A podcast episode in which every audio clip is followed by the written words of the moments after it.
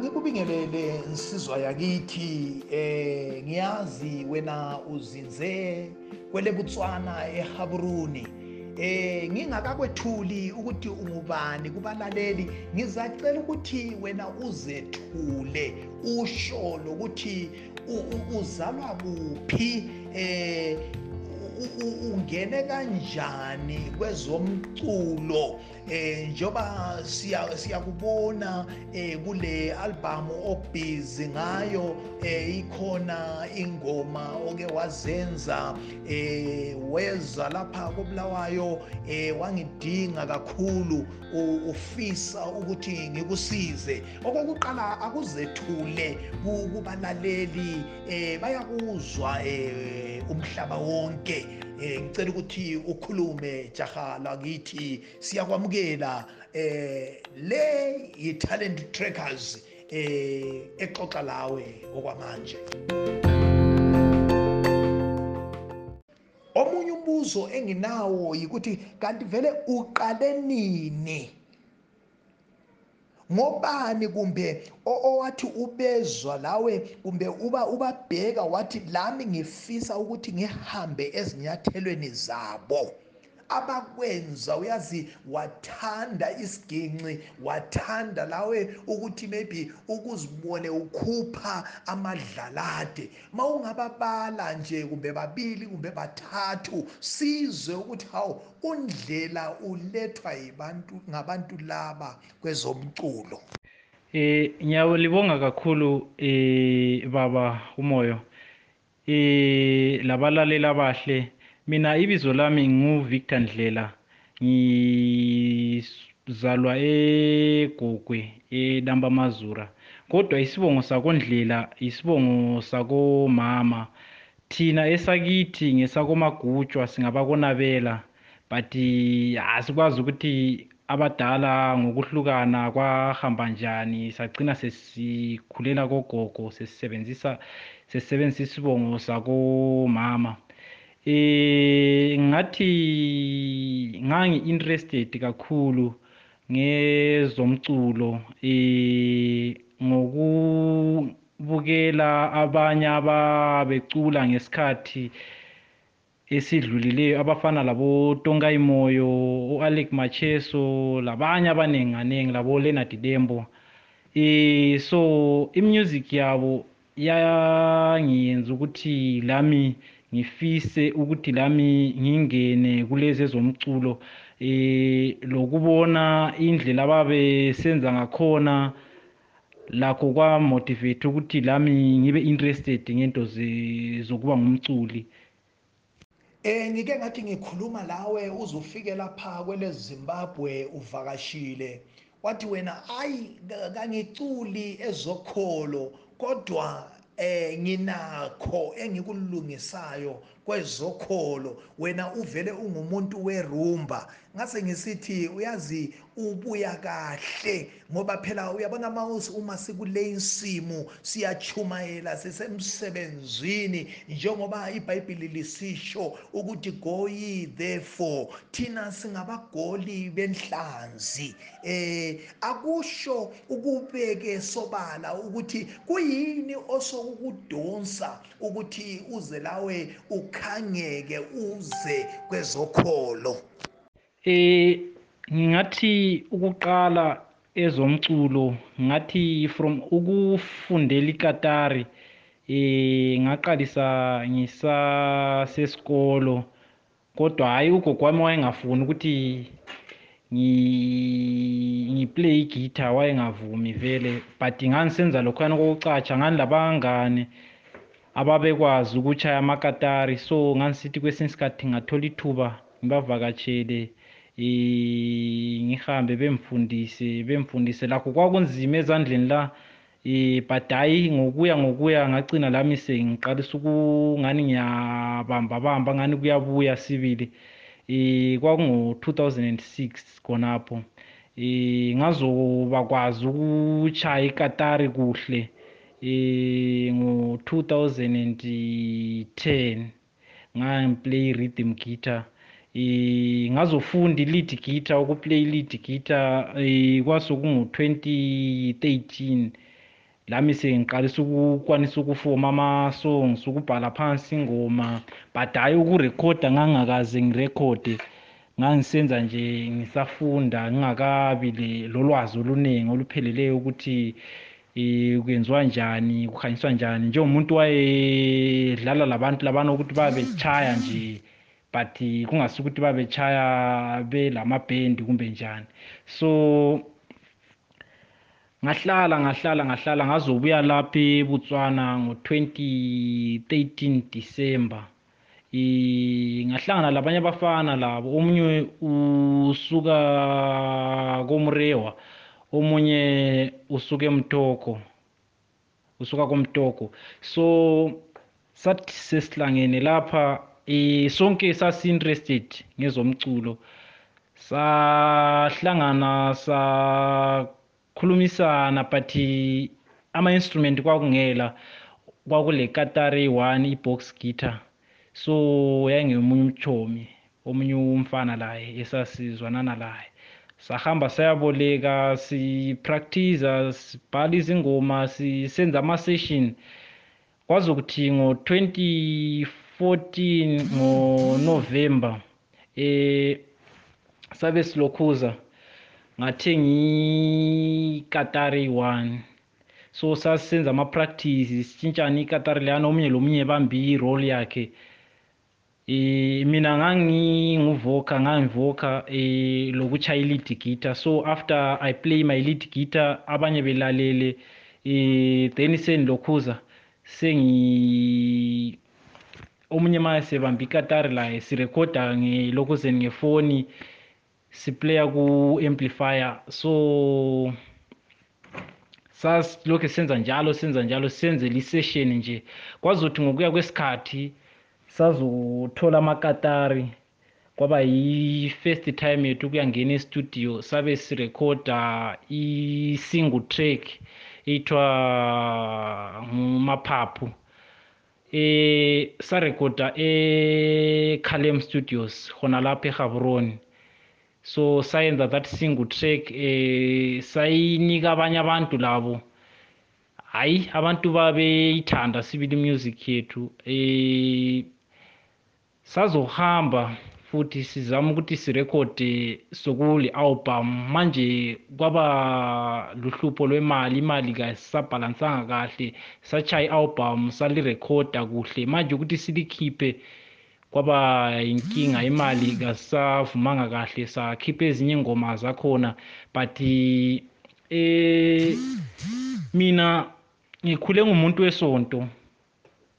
Ngoba even ezayoja ubemplay lead guitar but ngiqala ukuba play lead guitar ngo-2014 khonapha eGaborone izayoja yakhonapha. So eh ukutshintshela ku-gospel manje eh hayi ngiyabona ukuthi i-gospel music ilandelwa abantu abaningi. eh igenga eningi sebelandela i-gospel kumbe lamazimdanso lawa but hayi mina angikho interested kuzimdanso ngithanda sengithanda i-gospel manje. Ngiyazi kwesinye isikhathi uma ubhizi ucula usenzani bakhona abayeyisayo bakhona abakhuluma kahle eh kodwa bathini ngawe phela abantu uma ubezwa abakubonayo? Njalo ngithanda ukuthi ngazi ukuthi eminyakeni emihlanu ezayo uzibona wena ukuphi ukuliphi izinga kwezomculo. Abanye abantu uthi uma ukhuluma labo babuza ukuthi kanti ukholisani ngomculo umbone umuntu evele ebobotheke nje. Manje mana ngike ngikubuze ke nsizwa yakithi ukholisani wena uzwani mawucula. Ngoba phela kwesinye isikhathi sibona ama-expressions ahlukileyo ebaculini. Omunye uma umbone ecula umbone ekhala omunye umbone ukuthi no uyaze ujabule umbone ebobotheke hleke. Umbone omunye ejabule ejayiva kakhulu. Wena kuyini okuzwayo uma ucula? eh alright baba. Manini ngiphendula umbuzo wenu othi wona eh ngizwani mangicula mangisenze ezomculo lezi. Ngathi mina eh mangisemsebenzini wami lo wezamakatari lo. Eh ngathi ngikhangela into eziningi even la nxa ngibhala izingoma zami ngikhangela one ngikhangela ilife yami ukuthi ngikhule njani lokuthi ngifisani lokuthi ngathi inkinga zonke ezilapha emhlabeni ngiyahlanganisa konke. Eh ngathi khonkhwana especially mangingahlabela ingoma elokuthi kumbe like i-first track isingo esayenza ethi yona ndazvimba amaphaphu eh ngathi it's something that happened into my life eh ngathandana lomunye umntwana eh ngisakhula. Ngathi sathandana kwesikhathinyana esingani side kwazi ukuthi eh mina sembuye lapha eBotswana.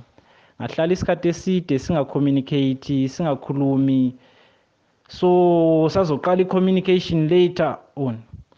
So umntwana lwana wagcine hambe siyayenda uthe ndile laphana manje kwasala kubuhlungu enhliziyweni yami. So ngazogcina kanjani? Eh ngibhala ingoma. Yona lethi yona ndazvimba amaphaphu. Into eyenzakalayo empilweni yami engayibhala laphana ngoba lingalalela amazwi ayawoqala ngathi ithi kubhabhaya pawakandisiya pfungwa dzangu dzichakangomira uchauya rini mudiwa. Iwewe kuzondiona kungokufunga musoro unotema. Mudumbu mangu nyoka dzinorira uchauya rini mudiwa. Iwewe kuzondiona.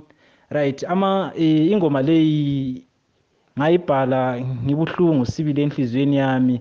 Ingoma leyi e, ngayibhala ngesishona nje ngenxa yokuthi abanye bami ngangitshaya labo engitshaya labo in fact e, bakhuluma ulimi bakhuluma isishona. So most of our song of our songs uh, sibhala ngesishona but zikhona ezinye eziningi kakhulu engazibhalayo ezesintu ezifana lenye ithi yona eh ukuthatha kunzima uzaze uthathe lo munye umuntu ukuthi uzohlala ukhala mihla ngemihla.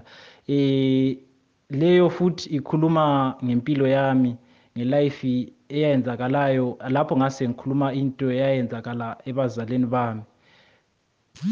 Kuyini ongafisa ukuthi ukukhulume nalabo abafisa ukuthi bengene nabo kwezomculo benze lokho nawe okwenzayo? Ngoba phela kwesinye isikhathi uyazi into maliyenza libaningi kakhulu. Lawe there is a room for improvement. Kodwa ungakwenza unguwe wedwa kumbe libalushwana uyabe ulokhu usithi ah yimi yimi uzitshaya isifuba. So kuyini ongakugqugquzela kumbe ongaku ukutshela ukubonise abanye ababe belesifiso okusokuthi bengene kwezomculo. Kumbe yini ofisa ukubona futhi njalo isenzakala kwezomculo wokholo? Siyazi wena uhlala khona ngapho eh ngaphandle kwelizwe lapho kukhona khona izinto eziningi uyafunda uyabona okuningi eh ngelinye lamalanga uyafisa ukuthi ubuye phela usiphathele lawe okufunde khona ngapho okuhlukileyo lalokhu thina esikwenza silapha kwelakithi eleZimbabwe. Kambe uthanda ukuthi uthini ngakho konke lokho? Ya liqiniso sibili baba. Eh siyalungisa siyalungisa. I-covid le yengani iyasidisterba sibili ngoba sile album okumele siyikhiphe. Leyo siredi manje saqeda ukuyichaya sokumele ukuthi siyerekhoda kuphela. Eh then sesidistribute ebantwini.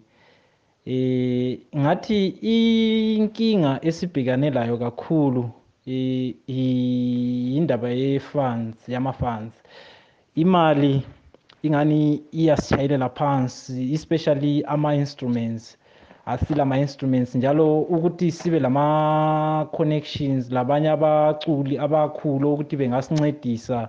But hhayi izilo ngisilani so hhayi ngiyakwazi ukuthi sizafika lapho esifuna khona mali khona sibili. Siyakwazi ukuthi yonke into izohamba ngendlela konke kuzoba kuhle. Sizolungisa sinike abantu ukudla kwendlebe bedle bekholise. And siyalungisa asimanga eh asimanga siyalungisa sibili. Labanye bami enchaya labo sibili hayi simiswe yiCovid kuphela kodwa hayi siyaphambili. And siyalithembisa ukuthi eh ngizabuya kuhle after Covid leyi. Sibuye sizobona ukuthi singasebenza njani ukuthi umsebenzi wethu lo wezomculo lo uye phambili eh kungabi lokubele emuva kungabi lokukhathazeka phakathi kodwa into zihambe ngendlela. Ngiyalungisa so ngoba mina vele ngezomculo ngi-interested kakhulu and eh, ngifisa ukuthi ezomculo zingise kwesinye stage lami ngiyazakale emhlabeni ngathi umhlaba wonke jikelele bebekwazi ukuthi hayi ukhona umfana wakondlela oculayo ochaya igospel ngoba akathesi sengatshintsha vele semfuna ukuchaya igospel ezwayo igospel ezwayo sibili. Ngoba abantu abaningi i-lead guitar yami bayaye babaza sibili bathi hhayi i-lead guitar iyazwakala ukuthi uyayibamba sibili. So sisalungisa mdala sisalungisa sibili mfundisi wami sisalungisa